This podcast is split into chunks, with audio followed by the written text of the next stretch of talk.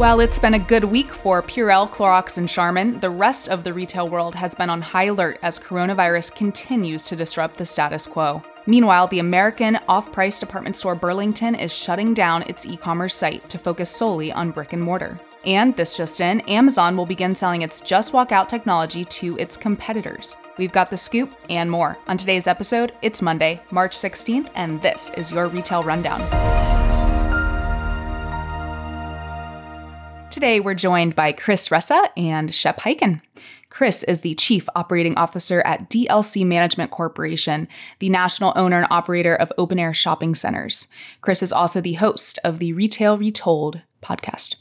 Shep is a customer experience expert and the chief amazement officer of Shepard Presentations. Shep is a New York Times and Wall Street Journal best-selling author and has been inducted into the National Speakers Association Hall of Fame.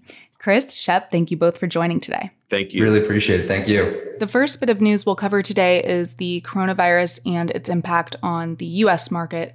As of Monday, March 16th, there have been at least 3,400 cases in the United States and at least 65 people have died. President Trump declared the pandemic a national emergency last Friday, calling on retailers like CVS, Target, and Walmart to assist with setting up scores of testing sites across the nation. In addition, dozens of events have been postponed, including this year's Facebook and Adobe summits, Shop Talk, South by Southwest, and Coachella, while retailers like Apple, Adidas, Abercrombie, and Nike and Urban Outfitters have closed their stores for the next few weeks. Several states are closing bars and restaurants, gyms, and movie theaters, and Starbucks is temporarily only offering customers drive through and mobile pickup services. Shep, what are your thoughts on the pandemic? Do you have any advice for retailers? Yesterday or two days ago, I was asked to say, what can stores in the retail world do, especially when they see a customer coming in, standing in the checkout line and coughing or sneezing? How should the employees react? So I made the comment about that. Number two, one of the things I see companies doing in all, not coronavirus specific, but anytime there's an economic difficulty. It could have been 9 11. It could have been the recession in 2008 9. Uh, who knows what caused it? They tighten up, and they tighten up in the wrong areas. Not and, and all of this, not to diminish the importance of any of this, but when you tighten up with customer facing, where they're visual, where you can feel it, you can tighten up in other areas but don't you know especially in the retail stores it may be like well are, now they're all of a sudden the lines are longer. Why? We can't afford to have the employees. That is a place that people are going to notice and guess what they're going to do? The next time they walk by your store they're going to remember the long line and they're not going to want to go in because they don't want to experience that friction. So mm-hmm. i mean those are the types of things i talk about and that's what's going to happen today and tomorrow and next week as they see business shrinking and they make the mistake of cutting in a place that's visibly easily seen by a customer. Well, I wonder what is your take on how retailers should react if they do have customers coughing up a storm in their store? Well, first of all, if they're in the line, I think the customer in front and the back is probably going to help uh, manage that experience for you. But they should have hand sanitizer stations, just a place where it's obvious and you walk in. Number one, that shows that the retailer is is actually thinking about it okay? Number two every employee should be armed with kleenex or tissue paper to be more generic. And anytime they see somebody sneezing or coughing they should reach out and say hey why don't you use this? Okay and there's a nice way of saying it and they're ready to go. And i think if others number one that gives the reminder because i think a lot of this is not that, these uh, customers are doing this on purpose but they need to be reminded hey be mindful of where you are and where you're around. Hey, why don't you use here's a Kleenex so that you can cough into that or sneeze into that. If and you just set up, make sure that everybody's equipped. Make sure you have hand sanitizers. Make sure there's a place to throw those tissues away because once they wipe their nose or cough into it, you don't want them handing it back to the employee going here. Now you deal with mm-hmm. it. I was in a store just yesterday and I saw people were piling their paper towel that they dried their hands with on top of the trash can because they didn't want to open it. so So you know what? You see that and the retailer says, "Oh, those people just aren't being very socially conscious." Or yeah, socially. Right. Well, the reality is the store needs to set it up so they can be socially conscious and throw that away. it might be the investment of a $20 trash can that you put your hand over it and the door opens and you throw it in. Right. It's the little things that add up during this time.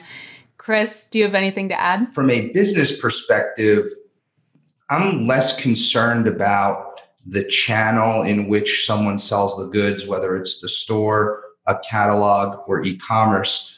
I am concerned about the supply chain at the moment. Right. And the effect on the supply chain, right? If you go on, I don't care if it's online to Amazon or in the store at Walmart or your local grocery store, there are supply challenges and they don't have the product that people need. Not everywhere, but there are places where the product isn't there. My, my wife went to the grocery store this morning and they didn't have meat. They were very low on meat. Mm. So, you know, forget about that, just all the commodities that come from China. Prescriptions. And prescriptions. So I think the business impact and how do we deal with the supply chain challenges um, are the bigger concern for me because the channel in which you sell it, I believe that retailers, and I'm calling e commerce retail as well, I believe that people who sell goods will find a way to get it to you and you get the money, whether that's in the store, digitally, what have you. I'm concerned is the product there. Mm-hmm. I think we'll see a lot of innovation potentially come out from this pandemic. I know Bill Gates made a statement and he said, quote, obviously billions of dollars for anti-pandemic efforts is a lot of money, but that's the scale of investment required to solve the problem. He also said given the economic pain that the epidemic can impose, it's really a small price to pay. It's a bargain. I summarized the last part. But to your point, Chris, um, there's probably measures that we definitely need to be taking because the supply chain impacts are huge and there's no end in sight just yet. We yeah. don't know what's going to happen. This mm-hmm. is totally unknown. I don't know whether the turnaround they say that's happening in China, I don't know whether that's accurate or not. Assume it is. Uh, maybe we'll see a ripple of effect of positive things happening. I think the fact that people are very conscious of what's going on right now is going to help the situation. I sure hope. I know I live in St. Louis, Missouri, and the one case that happened in St. Louis, Missouri came as a result of a young woman who was, uh, I don't know if it was a semester abroad uh, over in Italy, but she came back and was tested positive. She goes home, and the father of this daughter takes another daughter, this girl's sister, out to a father daughter dance at a high school. Basically, shuts down the high school, and all the kids that are there are now told to be in quarantine. And some of the kids went and went to a party afterwards, and uh, my nephew was there my nephew's now at 17 years old. He's quarantined in his home. The parents weren't allowed to go to the home for a while. so he's living in this nice home by himself. It's not much fun, believe me, taking courses online. Meanwhile, his brother was living with us, and, you know, mom and dad are staying in a hotel. And so this is what happens when somebody's selfish and says, Yeah, I know they told me to stay home, but I didn't. And when I say they, it was the doctor that told them to stay home. Mm-hmm. So if you're sick and or if you feel uncomfortable, not well for any reason whatsoever, go home, go to the doctor, get tested. Don't be selfish and don't take the potential chance of spreading whatever it is that you have to others in the work area and even uh, in a social environment and at home. Absolutely. So, after 20 years in the digital sphere, Burlington Stores is going offline. The American off price retailer announced last week it would instead focus on growing its physical presence with plans to open a net 54 stores this year, adding to its existing 700 plus stores. During a recent earnings call, Burlington CEO Michael O'Sullivan said the nature of the treasure hunt gives its brick and mortar stores a significant competitive advantage over e commerce. And here's an interesting piece of history for our listeners Burlington Stores was the first off price retailer to have a digital presence when it launched its e commerce site in 1999. History aside, only 0.5% of Burlington sales come from its e commerce channel, with the retailer's annual 8% top line growth driven primarily by brick and mortar. So I wanted to ask you, uh, Chris, are Burlington's weak digital sales a good enough reason for them to completely abandon their e commerce channel? I want to give some context around it. So, a few things that I think are important to take in consideration. So, one, and quite candidly, little biased, Burlington Stores is a tenant of ours in the shopping centers we own. So, we just opened one last fall in one of the shopping centers. They're a tenant of ours in Allen, Texas. And so, important tenant and love uh, Burlington stores. So, I think a couple things. One, the three dominant off price retailers that we read about today are the TJX brands, Burlington stores, and Ross Dress for Less. The CEO of Burlington was the former COO of Ross Dress for Less, and that's a recent hire. And so Ross does not have an e commerce website. So something to consider. I think the other thing that when I think of this scenario is there is no doubt consumer shopping habits have changed. And I believe that you need both, you know, in general, in general, you need both uh, a physical and digital presence. And we're learning a lot that, you know, with a lot of retailers that one living without the other is not the best scenario. That said, outside of Amazon, I, I, I don't know of one pure play e-commerce retailer that is making money. Not denying the, the growth of e-commerce. E-commerce isn't a new thing. And the cost of entry, if you and I were to open up a t-shirt shop, uh, Shep, the cost of entry is cheap the cost to scale, and it's cheaper than opening up a brick and mortar store.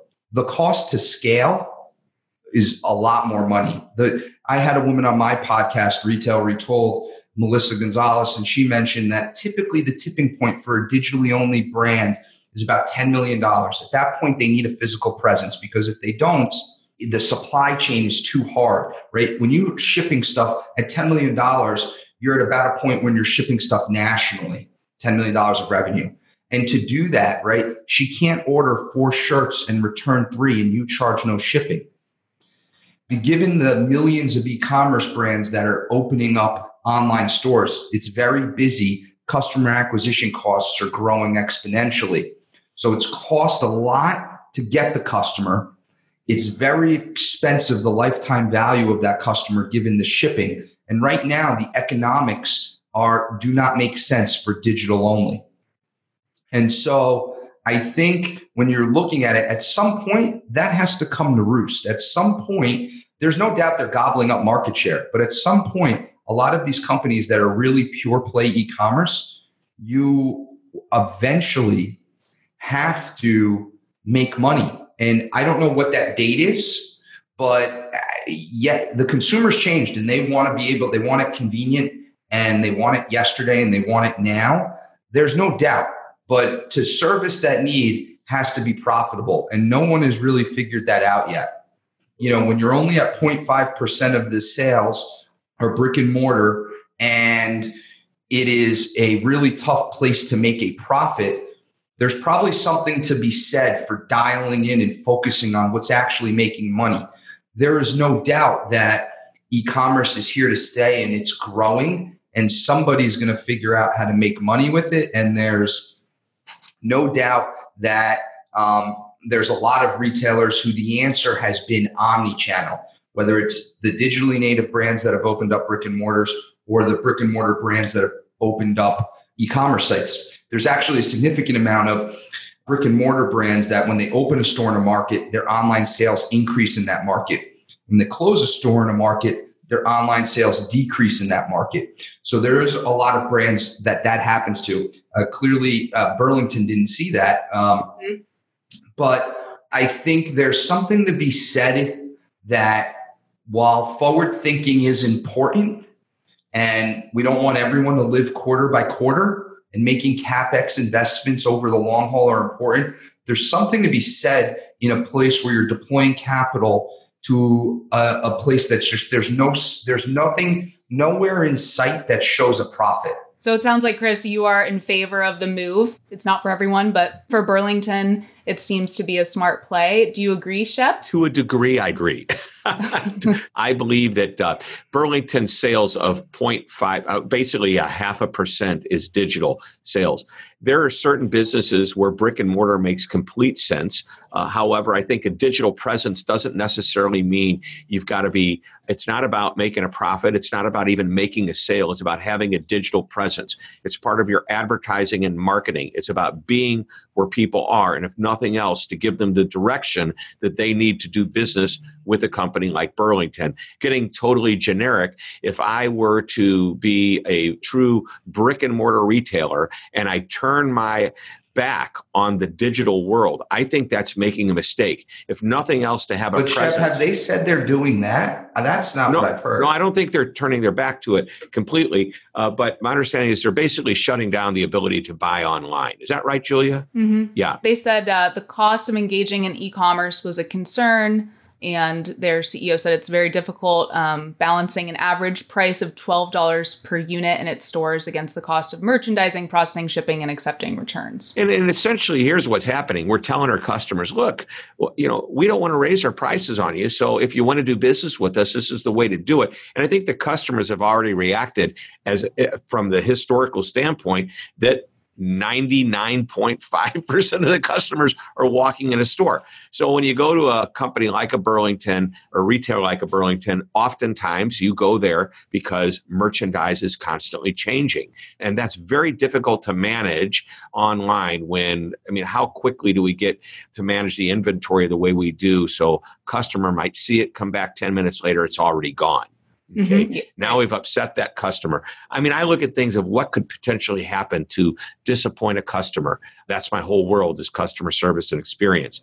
And I see the management of inventory, it could be done very, very well. But the dissatisfaction the customer might have when they come back 15 minutes later, when they want to, you know, show somebody at home what they're getting ready to buy and they come back and it's already gone, can be extremely frustrating. That said, we can teach our customers how to do business with us in the best way.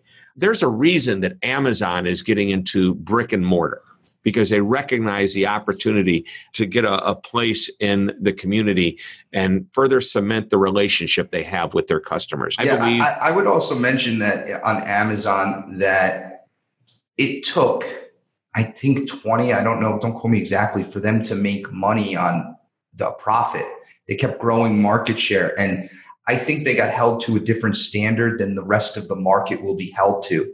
And then the, a majority of their profit at the time was from AWS. And then right. there, there are still people out there who don't believe they make money on selling goods. Sometimes it's hard to tell, but I've heard that it's, you know, it took them 20 years to make a profit. And I, I don't know the specifics, but the, the point that I would make is that it took them a very long time. And I don't think the markets are going to be as friendly, especially in a recession when capital's tight. And before we jump into Amazon, I just wanted to ask you both because it seems like there's a huge sweet spot right now for those retailers that are leveraging the, the treasure hunt experience or mentality for their their stores and that's where Burlington is seeing you know the best returns. Is it something where maybe this type of retailer does not belong online? Because i know tj maxx has a website. They've put probably don't quote me on this probably millions into their tv commercials and the media coverage. But personally i have been on the website. I've never purchased anything.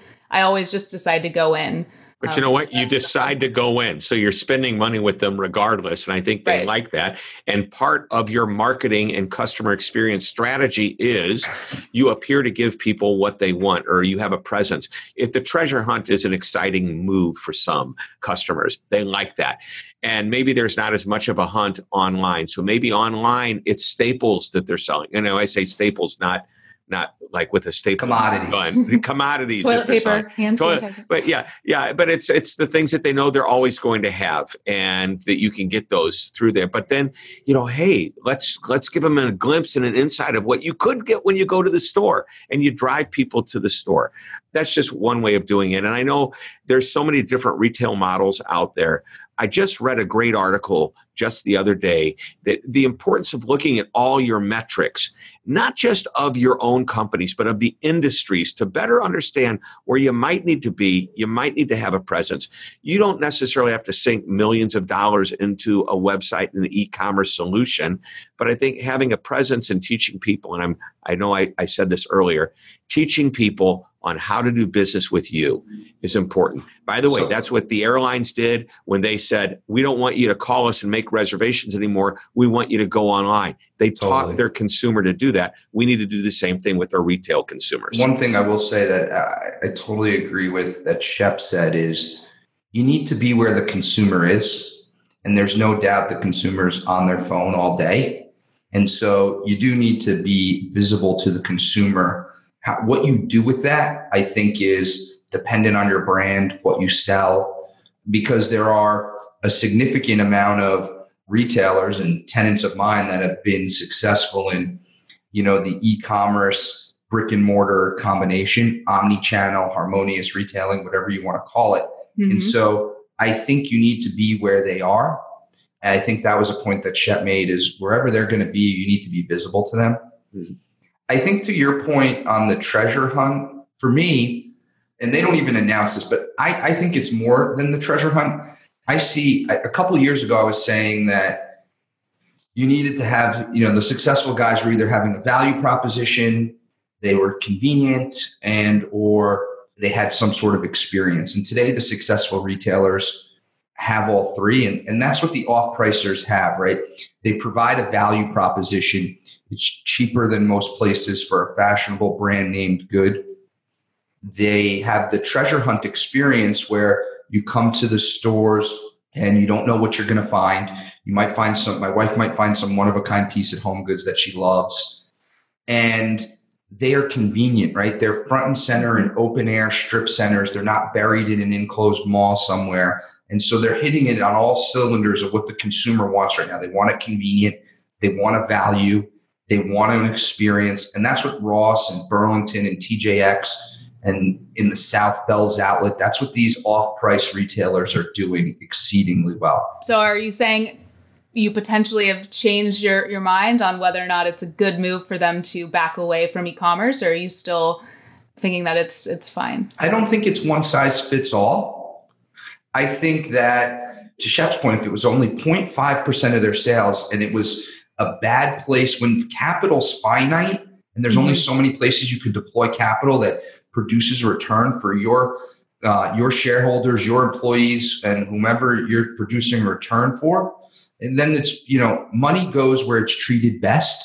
And so if it's best in the brick and mortar and they're losing an, on such a small portion of their business, right? If they were at the growing rate of some other retailers where 10, 15, 20% of their business and they were having compound growth every year online, that might be different. It might be time well spent to say, how do we profit off this? But that's not what they had. And so it's just like Ross doesn't have an e commerce site, it's probably a good move for them. Mm-hmm. TJX has it. And for whatever reasons, it's probably good for that move for them to have it. So I think, I don't think it's one size fits all. And I keep harping on the fact that the economics of the e-commerce are, are not good right now. And so they're exciting because they're growing market share, whether it's e-commerce only, but there's there's a reason that a lot of these successful digitally native brands like Untuckit and Warby Parker that aren't in the off-price treasure hunt category, but Purple Mattress, Casper have opened up a significant amount of brick and mortar locations it is really challenging to do do this online only. Mm-hmm. Well, Chris Shep, I loved both of your points. I think there uh, this topic is specifically one where we'd see a lot of people with different opinions because it's not often in, in today's age where you see retailer pull e-commerce, but maybe they'll come back in a few years and, and have a solution for that. Or maybe it's just not the right fit and it's a good move. Pulling e-commerce is one thing. Eliminating your digital presence is another. And totally let's, agree. let's not uh, confuse that they are two right. separate things. I think you're still going to be able to go online and look at a Burlington website and learn who they are And uh, as I mentioned earlier, they will teach us how to do business with them. Picking back up on Amazon, they are the third retailer we'll cover today. So, just days after opening its first checkoutless grocery store in Seattle, Amazon announced it will share its Go technology with rivals. So, they'll begin licensing the Just Walk Out system to retailers wishing to test checkout free concepts on their own. And the package will include smart shelf sensors, ceiling cameras, a branded turnstile, as well as access to round the clock support via email and phone. And instead of linking to an Amazon account, Shoppers who enter a Just Walk Out enabled store will do so using a credit card and will not be required to download an app.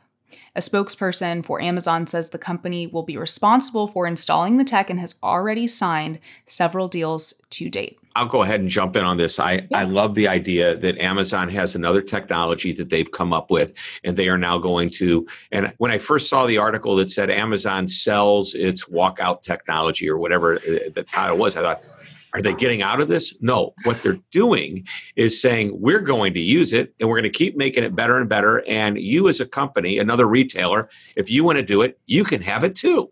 And now they're just like they always do. What's the most one of the most profitable businesses to be in? The subscription business. Mm-hmm. So they're selling subscriptions, even though there's hardware involved. Back to their core. Yeah, yeah. they're they're selling, you know, lease it for a year or month to month, whatever you want to call it. It's a subscription model, ongoing recurring revenue for Amazon, and they're sharing a technology that, by the way, a competitor is surely to try to copy and emulate if mm-hmm. they don't get it out there first. Yeah, I, I think uh, it's interesting. Uh, the thing that I do admire about Amazon is they are unscared to try things, be innovative. If it doesn't work, they stop but they deploy capital and they taste things all the time and they try to see what works and what doesn't. And when something works, they step on the gas pedal, right?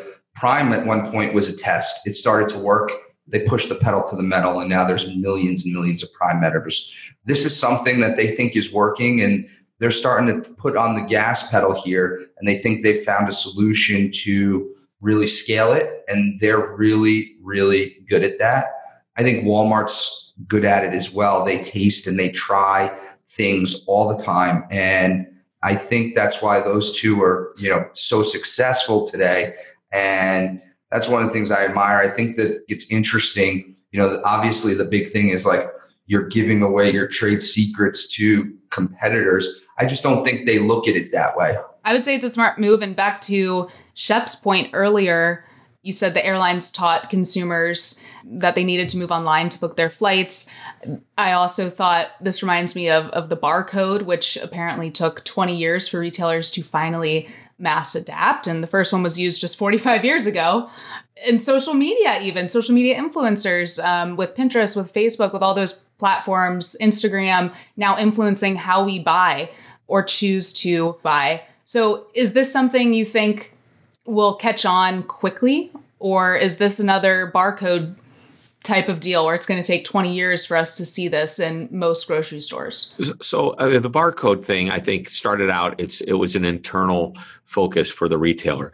This idea of walking in scanning something off of your phone so they know you're in the store picking up whatever it is and walking out i mean that's an oversimplification of it all but this is what customers want. They want convenience. I mean i wrote an entire book about Uh, companies like Amazon, like Walmart being convenient to their customer. And all things being equal, if there's two stores side by side that sell the exact same merchandise and even have friendly people, the one that's easier to do business with, as in more convenient, that I don't have to wait in line at this store, but I do in the other, guess who's going to win? Convenience is going to win. And that's what Amazon is providing the retail world with another way to create a better, convenient experience for their customers. Yeah, I think that this will definitely be implemented. I think technology like this is here to stay. I lean more toward that because of the cost and the size to get to scale. I think it'll take the time that it took the barcode to take off. I think it'll take that amount of time, less because consumers want it, more because of the cost to implement this. No different than I think people, I think self driving cars are growing in popularity, but the, the infrastructure to, to do that's going to take time. I think the same thing, probably faster than I think, but I think it'll take time because of the infrastructure and to get the understanding of how to operate a store with cashierless people, right? That's unique even to the best of merchants. So I agree with Shep on the convenience. I also if it took consumers 20 years on the barcode, I think it'll take a long time here. I don't think it'll take quite as long. I, I mean, I'll agree to disagree, but uh, the point on that is it's like Moore's Law, where the microchip just doubles in speed and capability every so often. I think we're in a mode of transition with technology that customers are embracing. And I think the cost of these technologies is dramatically reduced. It wasn't that long ago that a computer was so large and expensive that it couldn't fit in your hip pocket, your mm-hmm. purse, or your you know briefcase. Today, I mean, we're carrying around computing power that's unbelievable, and just compared to a few years ago, the use of apps look just how it's just exponentially growing. Granted, this is a hardware capital expense that companies are going to have to invest in, retailers will have to invest in, but I think the cost is going to come down quite a bit. Mm-hmm. Yes, I believe I read it was a minimum of a million, one million dollars investment for the the Amazon Go convenience stores. Even if that cuts in half, right? You know, you drop it fifty percent and you have a thousand stores, that's a big deal. Well, artificial hmm. intelligence, the cost of an AI capability five years ago was so expensive, where today, a small company like myself, I can go over and have a programmer and a company come in and they can subscription model for a few hundred dollars a month. All of a sudden, I've got a basic ability to do a chat bot online with my customers. Granted, it's not true like IBM's Watson, okay, but it's definitely not the entry level that it was just a couple of years ago. It's right. somewhere in between. totally. And, I, I think we're going to get to a point where I can go in my fridge and I can type in the things I want and it's going to show up in my fridge. I, I think that'll happen one day. I just think it's going to be a long time. And I, by the way, I don't think you're going to have to even open your fridge and type anything in. I think there's going to be a sensor that says he's getting low on milk. Let's send him milk. Mm-hmm. And Walmart's working on that, right, with their automated pantry patent, which I, I think is still pending. But I don't want to get an, open a can of worms, but I do want to throw out there privacy. Is there any risk here? I mean, Amazon are, already owns so much data and now with retailers implementing the store that's tracking, I mean, we're already on camera all the time, right? And we don't realize it. But is that a concern that they will own all of the data if retailers don't come up with their own proprietary solutions? You know, the data is there. It's going to be shared. Uh, maybe not all of it, but a lot of it is. Hey, I have the philosophy that stick a chip in my neck, and if it makes my life better, people companies, retailers, whatever, send me what I'm supposed to get so my life gets better. If you abuse it, I, I should have the ability to disconnect. If you abuse it from a legal level, you should be sanctioned and it should be a big deal. So I think if we put enough penalties in place, that this data issue will resolve itself. Yeah, I, don't have an opinion on, on the legal front, uh, but it feels that the American consumer has spoken, and the majority are willing to sacrifice privacy for value, convenience. It feels right. That's that's what we're doing every day, right? In order for people to get it to you cheaper, for order for them to get it to you more quicker, eh, you need you need to sacrifice even on a a small level. You have to sacrifice your home address to get delivery. You know, you walk into a, a brick and mortar retailer, they're getting your email, you will sign up for a loyalty program. They know everything about you. Your people are willing. That's the trade that we're making there. You're, you're giving data. I think people have made the change. The dollars become so important. People have made the trade. If I give you data, you're giving me value. It's actually dollars in my pocket. I don't know how to quantify it. Maybe on Starbucks, it's my free drink that I get after a certain amount of points, but people have seemingly made the trade to give data for value. Mm-hmm. I don't think that's going anywhere. And people are willing to pay money on top of giving the data away. I mean, Amazon Prime, going back to Amazon, we pay a fee to subscribe to the Prime program. it's a membership program, a subscription program, whatever you want to call it. And then we give them the information so they can make our lives better. Mm-hmm. And we want them to. But cross the line. And by the way, we don't know uh, the line is different for you, Julia and Chris, than it might be for me. But yeah, I think that's yeah, true. Yeah. Mm-hmm. At one point, Target did something pretty cool. They said, "Hey, we want to send you relevant marketing pieces, PR pieces, whatever. So, what don't you want from us?" Nike's loyalty program or membership program, I don't I don't want to use the wrong terminology, but it's not about you joining something to get a discount after you buy nine pairs of shoes, the 10th one's free. No, it's about joining a program that gets you information about the latest and greatest of what you're interested in. If I'm into running shoes, they're not going to send me information on soccer shoes. They know mm-hmm. better than that. But they know if I'm buying, and they do know that I'm buying, they may know exactly the type of shoe I'm interested in, and they may give me insight into as to what's coming up to get me excited or let me buy a month before everybody else gets to buy. So that's what they're using with the data. And I think if they use it right, it's a win win situation. And Nike's an excellent case study. What they're doing with their brand story and, and making big waves pulling it away from Amazon, opening the House of Innovation in New York is beautiful. You can pay however you want, interact however much you want. So it's amazing. Chris, Shep, it's been wonderful having you both on the show today. Really quickly, Chris, where can our listeners go if they'd like to hear your podcast? At DLC, we do have a podcast. It's called Retail Retold. The, it's the story of how that store ended up on your neighborhood. So we bring on retail influencers and people are like, often say at the dinner table, you know, they put Starbucks over there. And on our podcast, we bring you who they is and how it happened. And Shep, did you have any updates on your books or where listeners can purchase them? Well, I also have a podcast. It's called Amazing Business Radio that's focused on customer service and experience. And we bring all kinds of great people on board. Have a TV show called Be Amazing or Go Home. It's available on Amazon Prime to bring up Amazon again, Roku, Apple TV, uh, basically all the overtop networks, as well as YouTube. And finally, my latest book, which is due out March 17th this is a book called The Cult of the Customer. It's a revised and updated edition of a book that I wrote about 11 or 12 years ago. And it's all about taking customers through the five phases or cults they go through to get to the ultimate cult, the cult of amazement. So it's called The Cult of the Customer. It comes out. Please, everybody, buy one. Buy one for your friends, neighbors, family members. Call today, don't delay. Call today, don't delay. I love it. Everybody needs one. I like that. well, thank you, Chris. Shep, it was wonderful having Julia, you. thank you. Thanks for having me. Thank you for listening to the Rethink Retail podcast. That's this week's Retail Rundown. Don't forget to join us next week for another episode.